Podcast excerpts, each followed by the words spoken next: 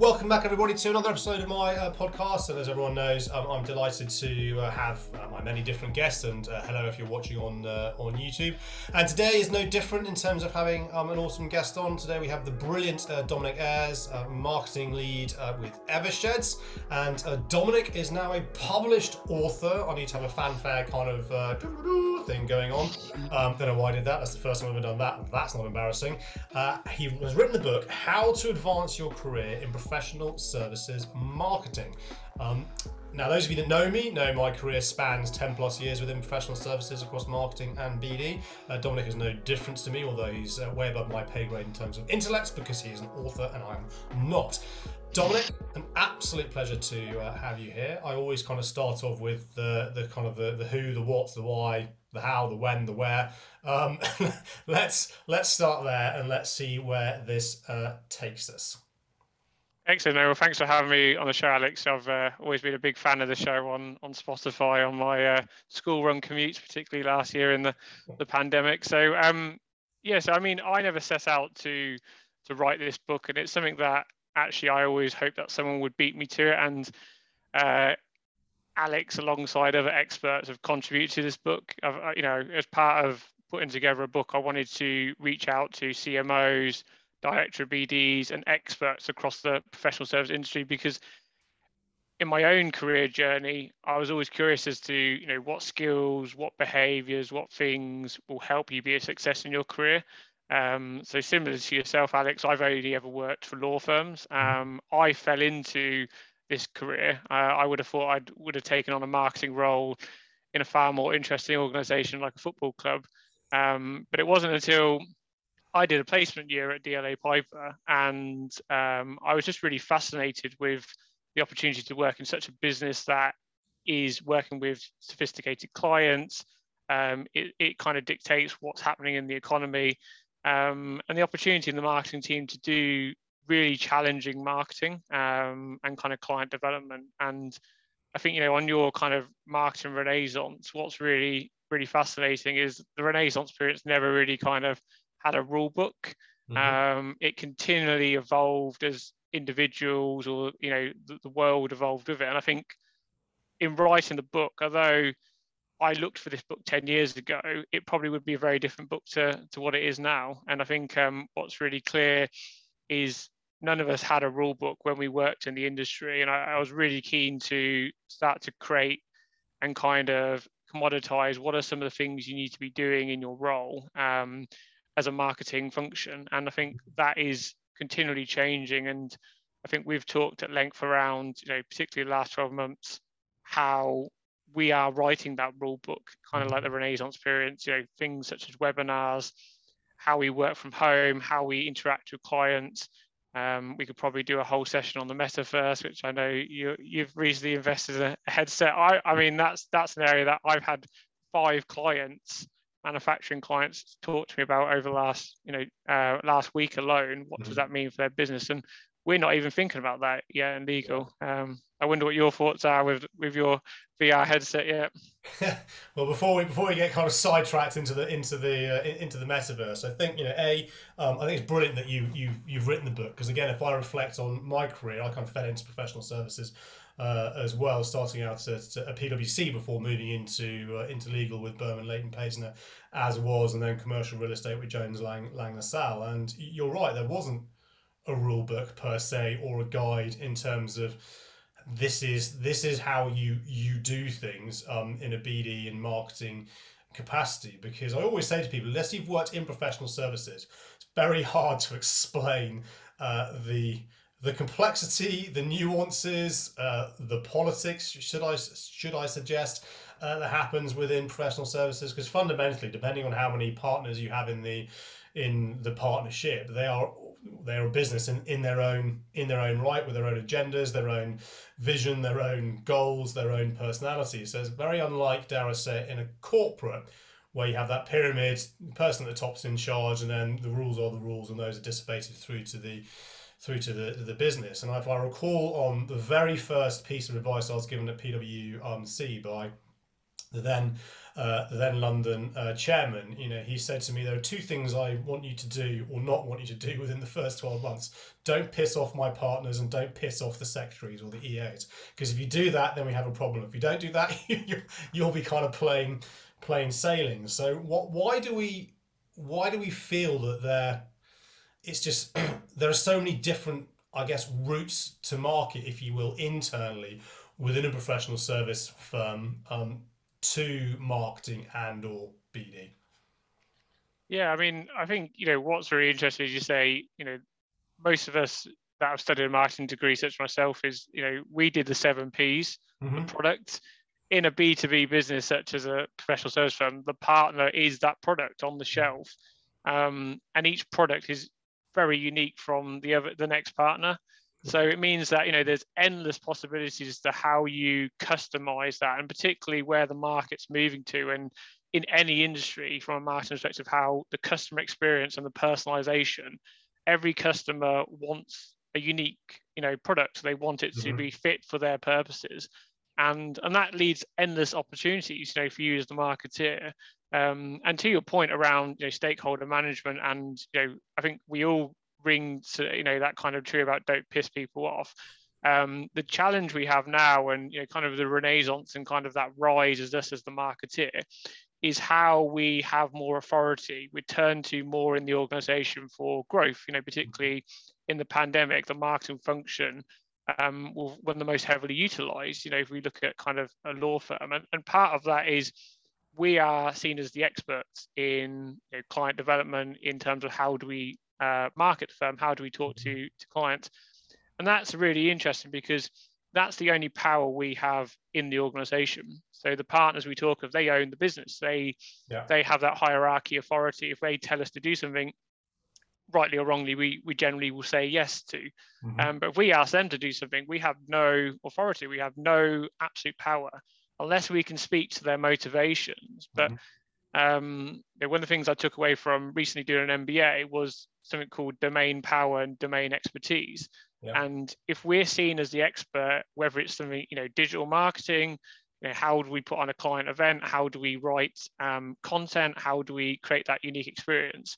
Our partners will buy into what we can do and how we can be useful, and that will kind of generate our rise in the organization. So it's something that I talk a lot in the book is you know we should each each year think about what skills do we need to learn about what things do we need to know um, one of the things I did as part of writing the book was ask people like you what should I buy this Christmas that I should be reading on my nightstand to prepare me for the year ahead and you I think you gave me three recommendations mm-hmm. um, so my wife was really concerned when I asked for 10 books for Christmas. It was a really boring Christmas present.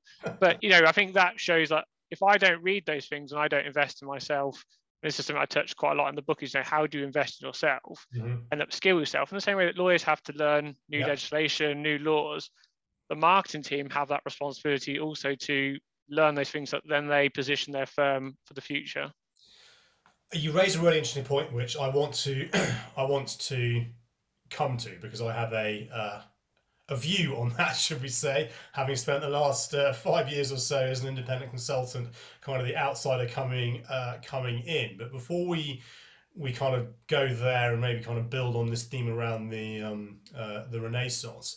Uh, for anybody listening, either in role or thinking about moving into role within, you know, a mar- a, the marketing or BD function within uh, with a law firm, within professional services more broadly, because I do feel that you know what you what you talk about is relevant in accounting, and we also yep. relevant in, in commercial real estate because they're very similar, they're nuanced but very similar beasts. What are the what are the kind of the, the, the, main themes that run through your your book that anybody's listening um, can kind of get a sense? Okay yeah that's interesting i hadn't thought about that i need to get the books obviously to, to, to build on that Sure. So I think um, one of the, the key themes, and it's something that actually the book actually set out to write in the first place. It didn't plan to be a career book. Mm-hmm. One of the key things I kind of seen quite a lot of, particularly execs and those junior professionals coming in, was that kind of strategic thinking. And what I mean by that is, how do you think about what you're doing? And you know, if we go back to that Renaissance theme, mm-hmm.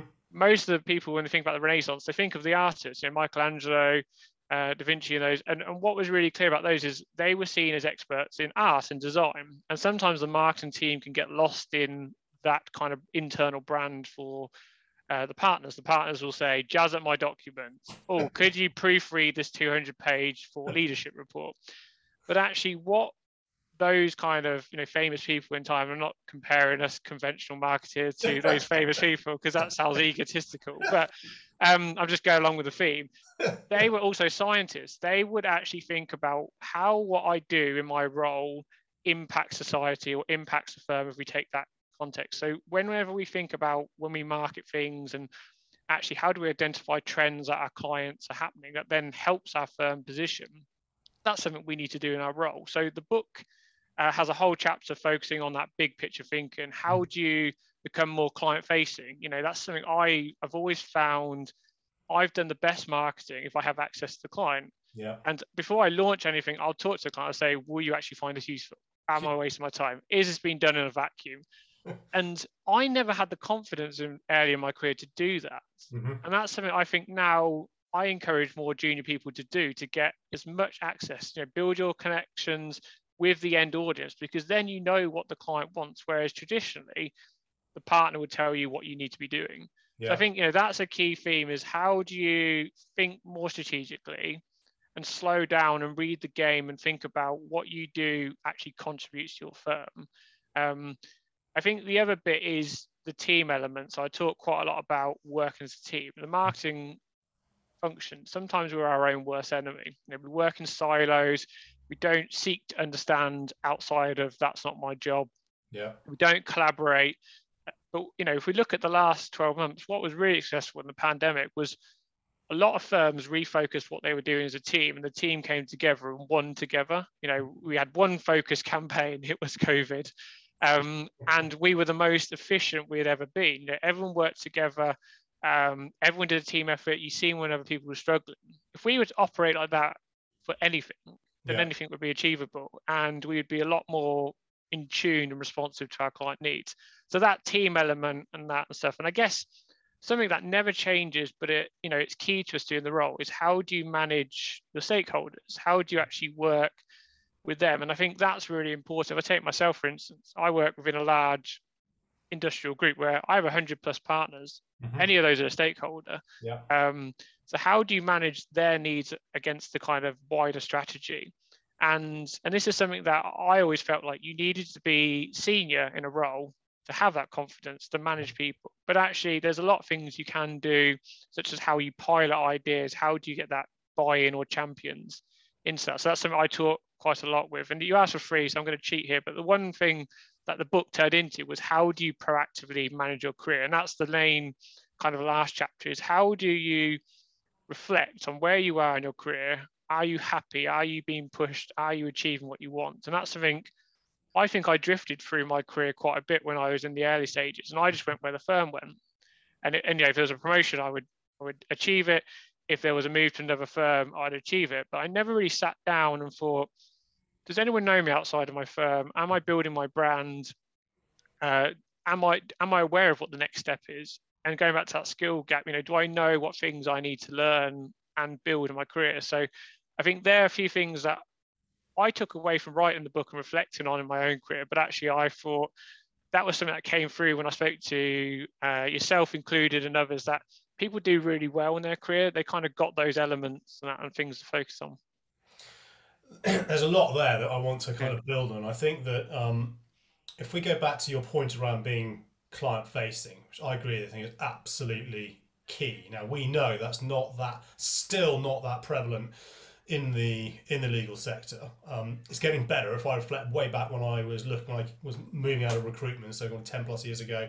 And one of the reasons I joined, I interviewed a few firms. One of the reasons I joined Berwin Leighton Paisner way back when, reporting into um, Dominic de Mariveles, and ultimately Ash, Ash Coleman Smith, was fundamentally it was client facing, and they said we want you in front of our clients and the partnership had bought into um, into that. Whereas other firms, it was no, this is a very inward facing role, and your your market is is inward, and that to your point gives you um, it enables you to get, in my view, credible with the partners quicker because you can start to maybe bring insight they weren't necessarily um, aware of or reflect on it. It reminds me of a story when we were, um, it was an insurance client and uh, they wanted us to uh, pitch or something, and it was um, in I can't was, I can't remember exactly what it was for, but then an invitation came to um, go to fly over to Germany to meet um, the procurement team, cattle category managers they call themselves, and I responded, copying all on the partner, going, um,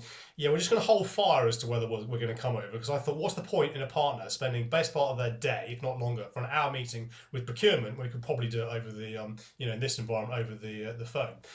About half an hour later, I get a phone call from Ash going, "What the bloody hell have you done in terms of this? This partner's been on us." All I did was respond to an email and said, "Can we come back to you?" rather than "We're going to do it."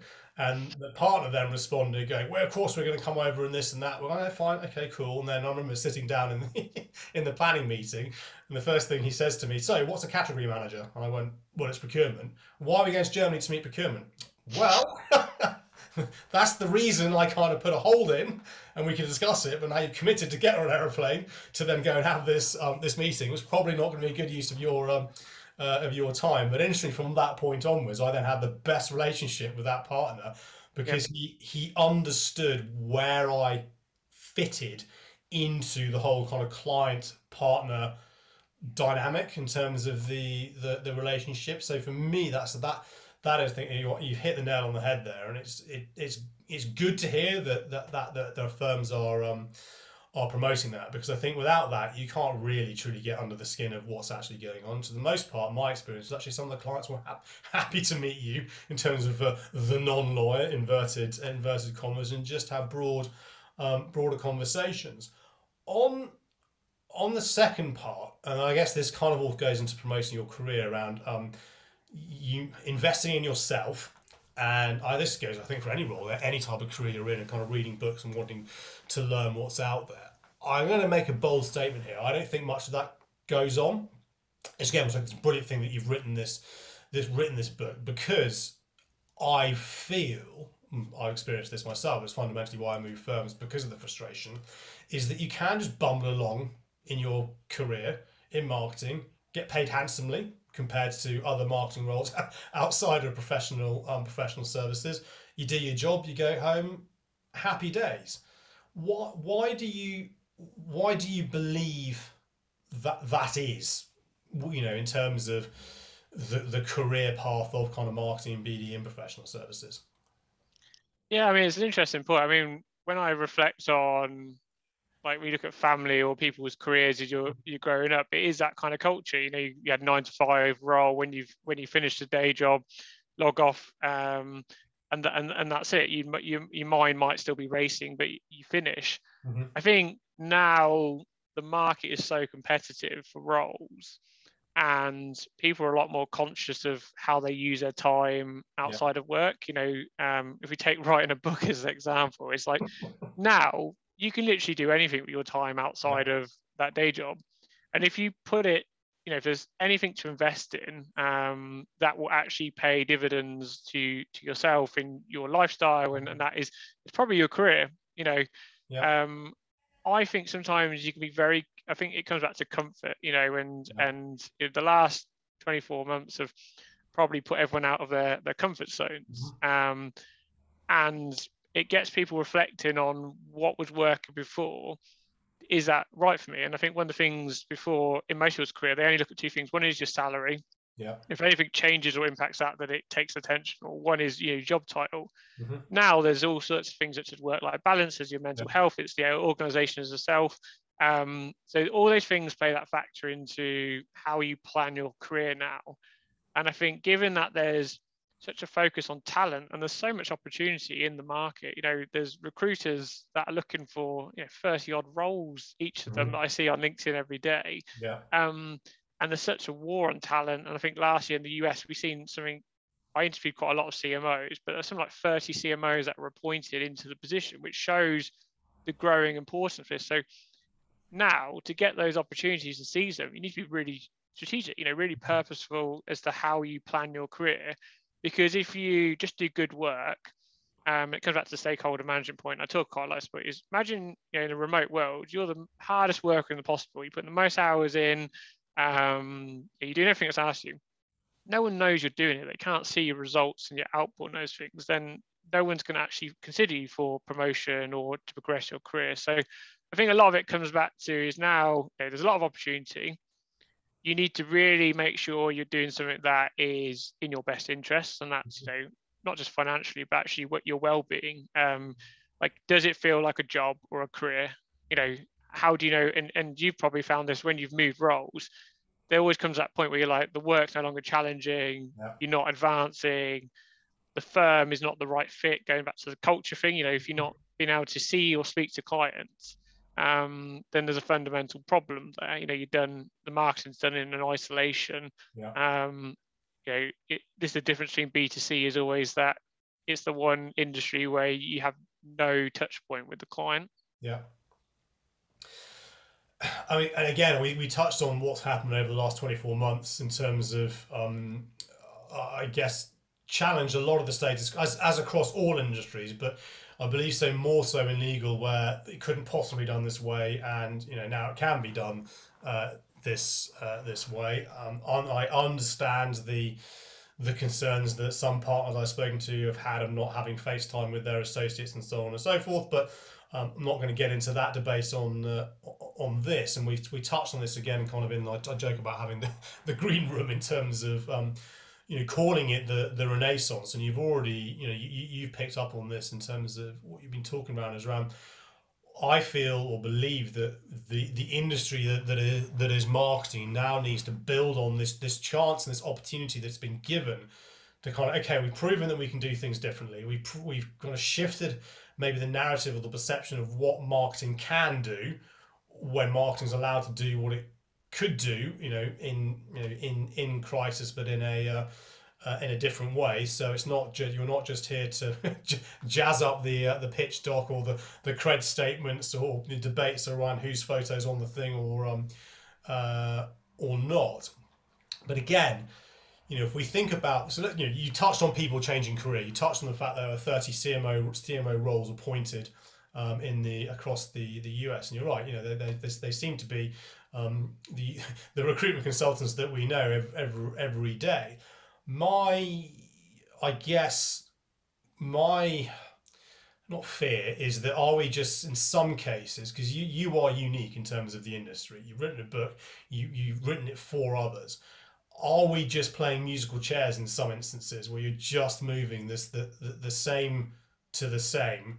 They're just getting paid more money with the same job title, and you're not really going to get that innovation, dare I say, it, that is required based on your earlier statement about, you know, you've had five clients asking you about, you know, the metaverse. You know, we're having lots of conversations about the metaverse with our clients. So I've taken it upon myself to invest in a piece of technology so that I can actually talk about it with some authority because I've been there and, and you just secretly wanted a new headset and you've just justified to the wife this this this big expense this month because I would have done the exact same.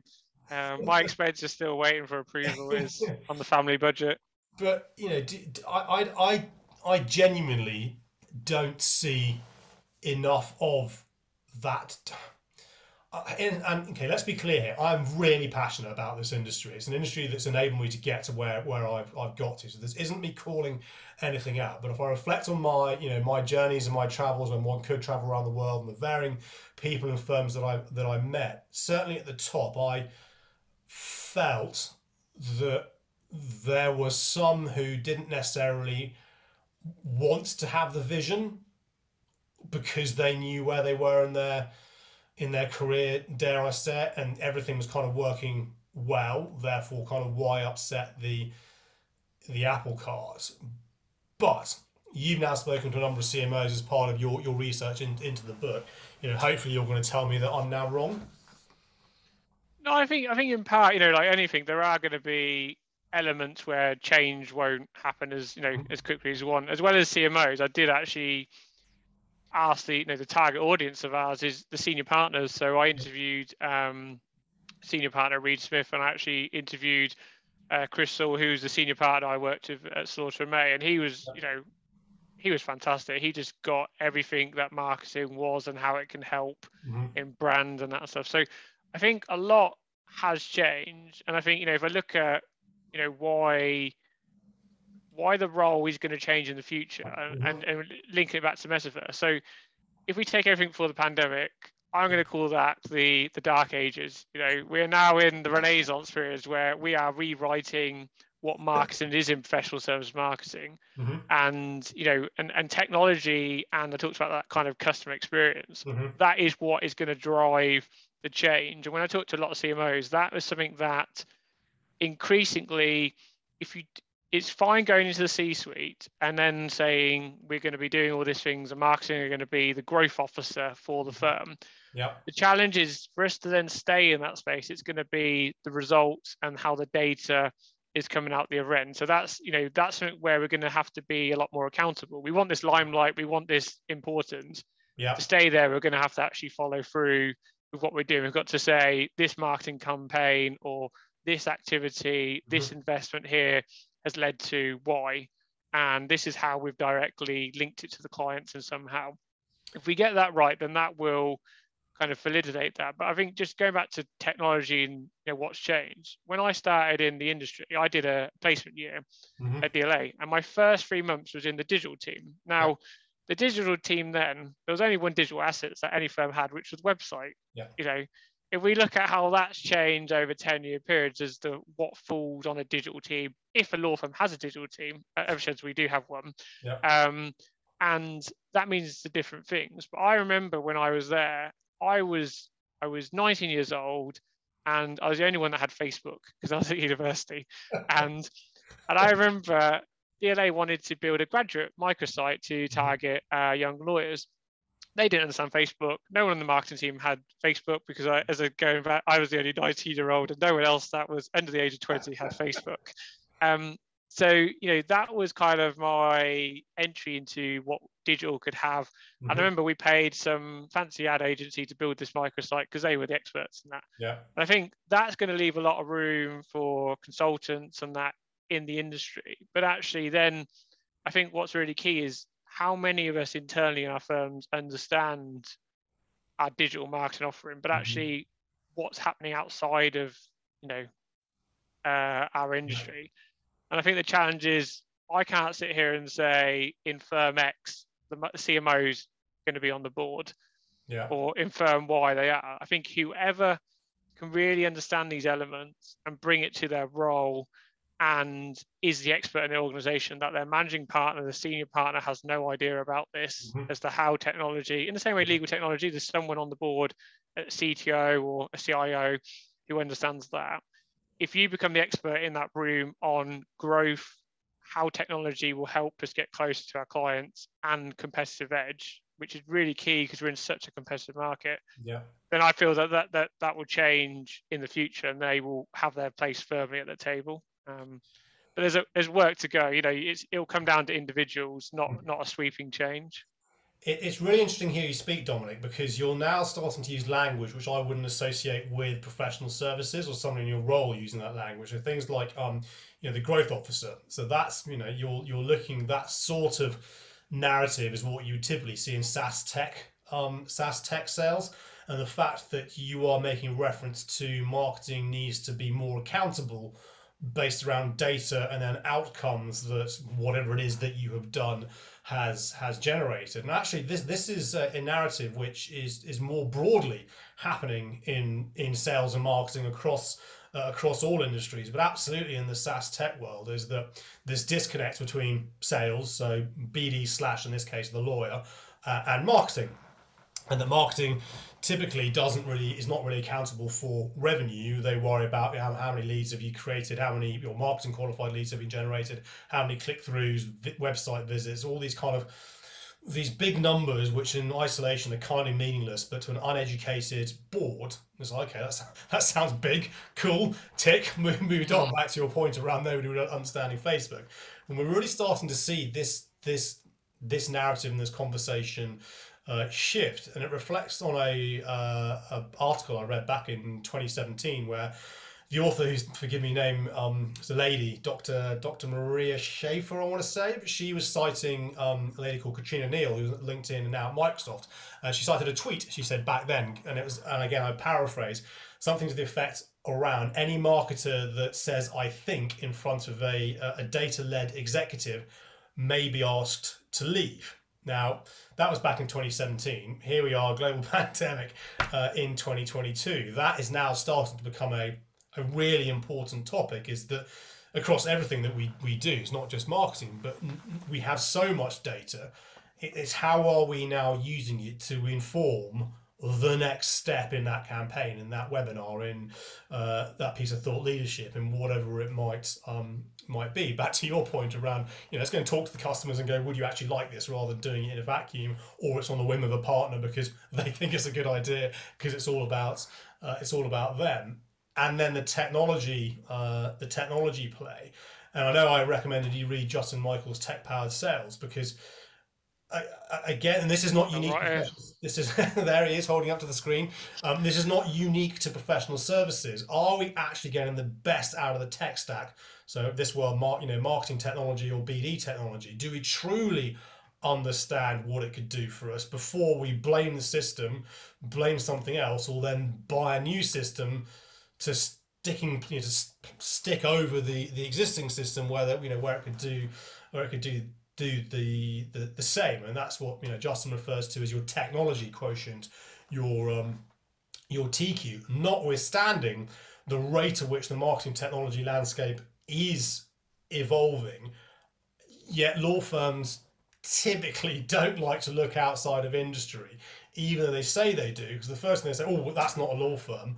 Or they wait for someone else to make the first move before anybody else does, you know, then then moves it. So again, you know, reflecting on you know you you writing the book and reflecting on talking to you know senior senior leaders, are, are you getting a sense that there's a shift in the sands around uh, around this in terms of wanting to learn more, needing to learn more? Yeah, de- I mean, definitely. I mean, uh, I'm gonna if we're butchering quotes and who does what. There's a quote in my my book where it talks about you know not using data in your marketing is like driving with your eyes closed, um, which I really like. But at the same time, going back to your point, there is so much data. You know, we all have access to data. I think you know there's there's a challenge sometimes we have as marketers where we can be quite data led. We can say, oh, we've done this campaign and it's led to this amount of engagement or it's it's contributed to this.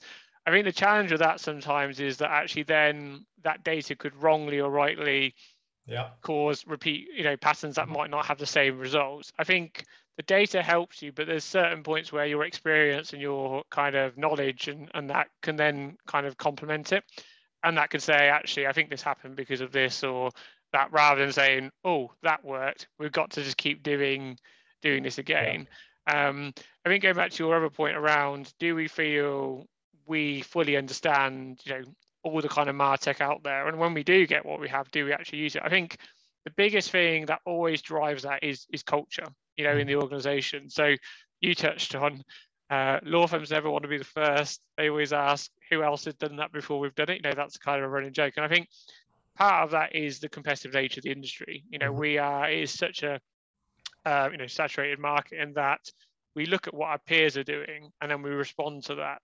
And actually any of us in marketing should really be looking at other companies like you know, Accenture, Gartner, others. What are they doing? How are they disrupting change? Because those mm-hmm. organizations are probably that one step ahead of us in terms of you know technology, um, you know, strategic thinking, client-centric experience. Um, so I think like that's really important, and I think um, you could have the best piece of Martech if we take the most simple form, a CRM system. Yeah if that's an isolated martech platform that doesn't connect to anything else you're doing it becomes less relevant at the same time you know if your stakeholders or customers are not using it you know good data in good data out mm-hmm.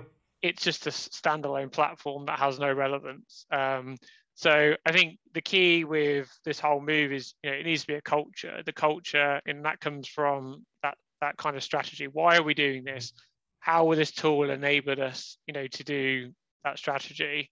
Um, and actually how do we implement change? And actually one of the people i've recently talked to uh, ironically you introduced me even though he's at Eversheds is our uh, chief uh, transformation officer. Mm-hmm. and he talks about you know how do you get change to happen at the same time? And he uses a really good um, story as the kind of imagine a runway strip.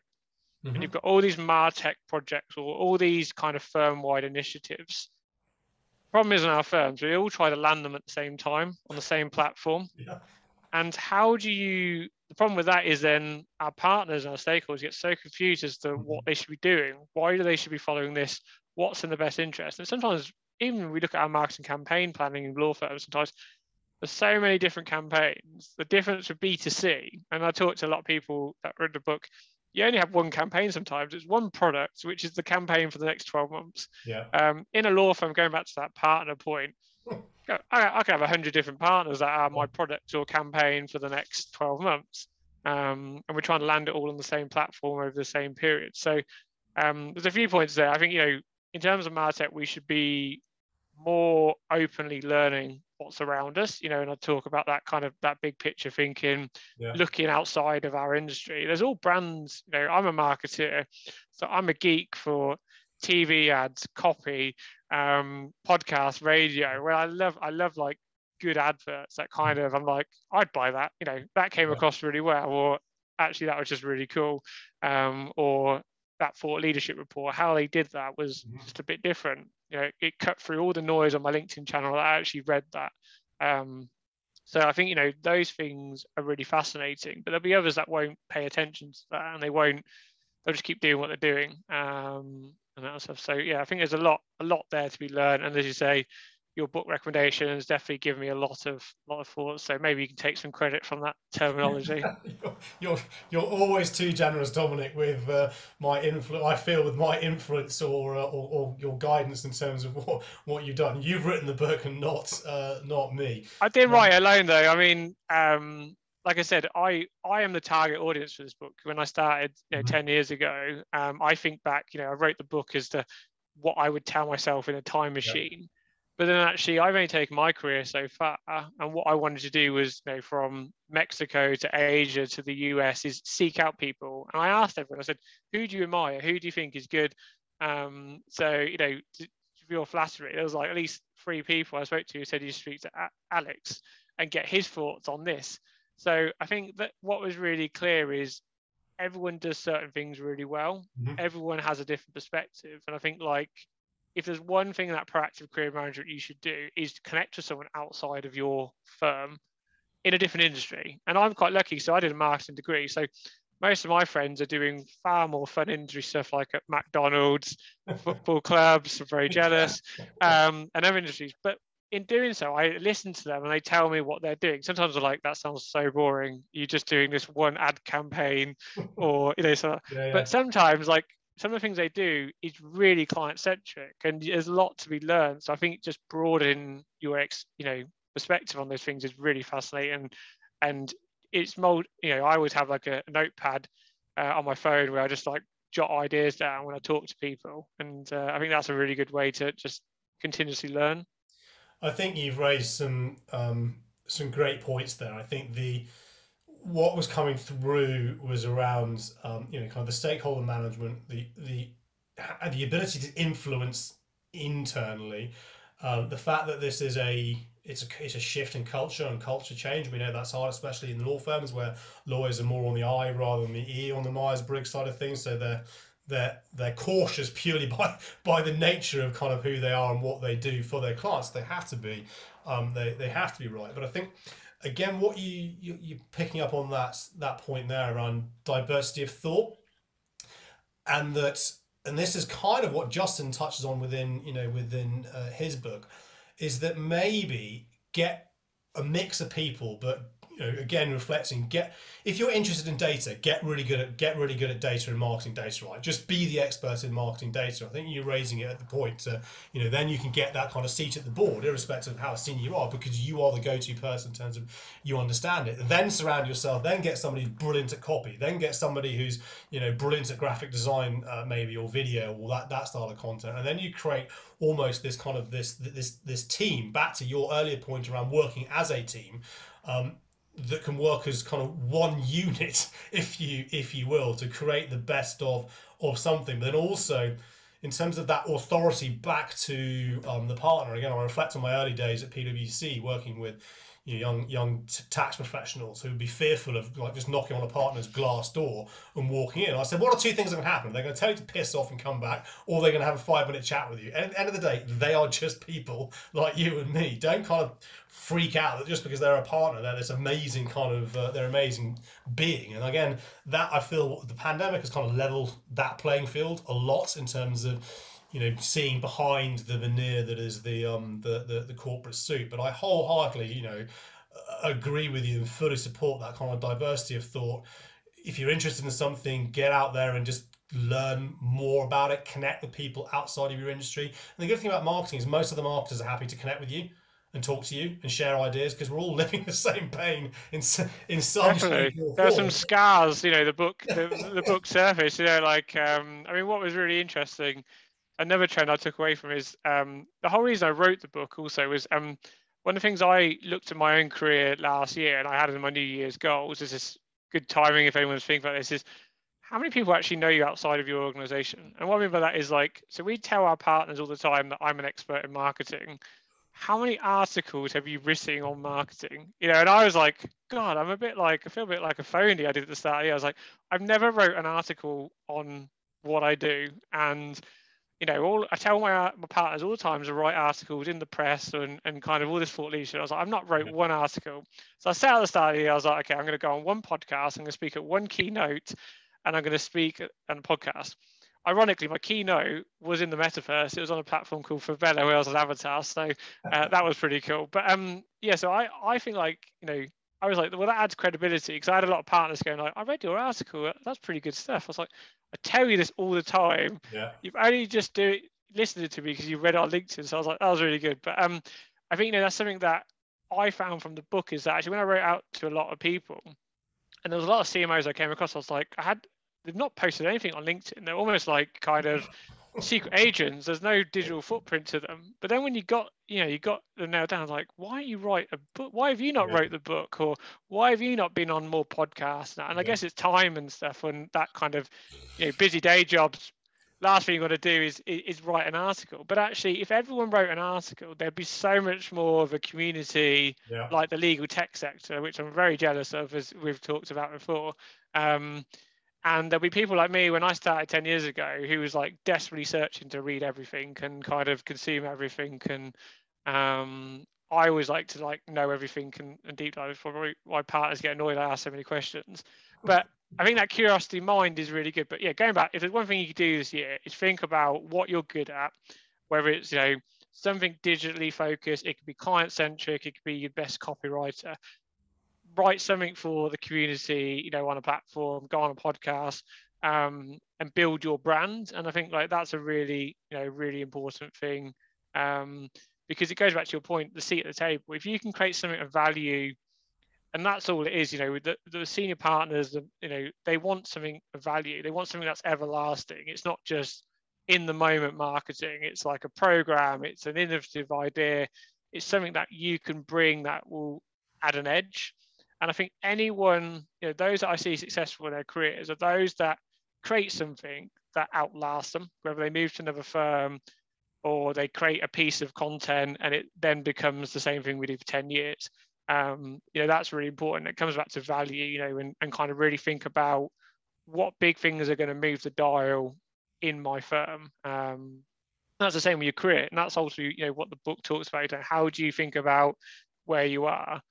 And there'll be stuff in the book that people read and are like, I'm doing this already, but they'll, you know, it's something that if you've got a specific problem, you know, a setback in your career, there's a chapter on resilience. If you're planning your appraisal, there's a chapter on that. If there's a bit around how do you write articles for press. I talk a bit about how you can build your brand there. So I thought through all my scars and I've spoke to loads of people like yourself included as to what other people have gone through. So hopefully a lot of people will not have to go through as many hard lessons as we have, you know. and I think that's a that's a brilliant place to uh, to to bring this to to a close. And I wholeheartedly agree with you in any career, any role, start getting out there and building your brand. Start becoming famous. Start becoming famous in inverted commas. We're not talking about becoming an influencer or influencer marketing. That's the kind of the byproduct of it. If you're on YouTube, my daughters think you're famous. I remember when I did that first podcast, my kids were on YouTube. They were one morning, and they were watching like Kids Slime, and then they see my face pop up. They're like, "Dad, you're famous. You're on YouTube." That's uh, which is hilarious. And then my daughter's like, "You've wrote a book." And she's like, "What's it about? Is there any princesses or unicorns?" And I'm like, "Nah, you're not going to be reading this book anytime soon." well, princesses and yeah. unicorns, maybe. Um, and you're going to be famous now on, on, on this YouTube channel. To them, I'm famous, so that's good. Yeah. but Dominic, it's been an absolute, uh, absolute pleasure to have you on, and again, absolutely, you know, chapeau to you in terms of writing the the book. That is no mean feat. Uh, where can people find you if they want to connect with you after listening to this or reading? You know, want to learn more about the book. Where's the best place for them to uh, to connect? Sure. So um, I'm on LinkedIn and uh, on Twitter as well, and the book is going to be on Amazon. It's launching next Monday, so uh, uh, or it's launching the 24th of January, uh, depending on when you're listening to this. Perfect. I will put the links uh, down below in terms of if you're watching it in, in the body of the uh, the podcast. So if you, you have listened to this, uh, please do mention this podcast when reaching out to uh, to Dominic. If you read the book, again, please do mention that to Dominic. Go and buy the book. It's a very good read. Talk about the book online in your community because I think this topic of conversation is really really point. As Dominic has said, we've come out of the dark ages and now we're moving into the Renaissance and the uh, and and the light that is uh, upon us. Um, Dominic, it's been an absolute pleasure. Thank you so much for being a guest on the the uh, guest on the show. Thank you for having me, Alex. Always a pleasure. Uh, I really enjoy our chats and I appreciate we probably could have touched on some of these subjects for about five hours and that. Indeed. And as always, to my listeners, thank you so much for tuning in. If you want to be on this podcast, you know what to do. If you want to recommend anybody to this podcast, you know what to do. You know where to find me. But um, for now, thank you from me and thank you from Dominic. Thank you.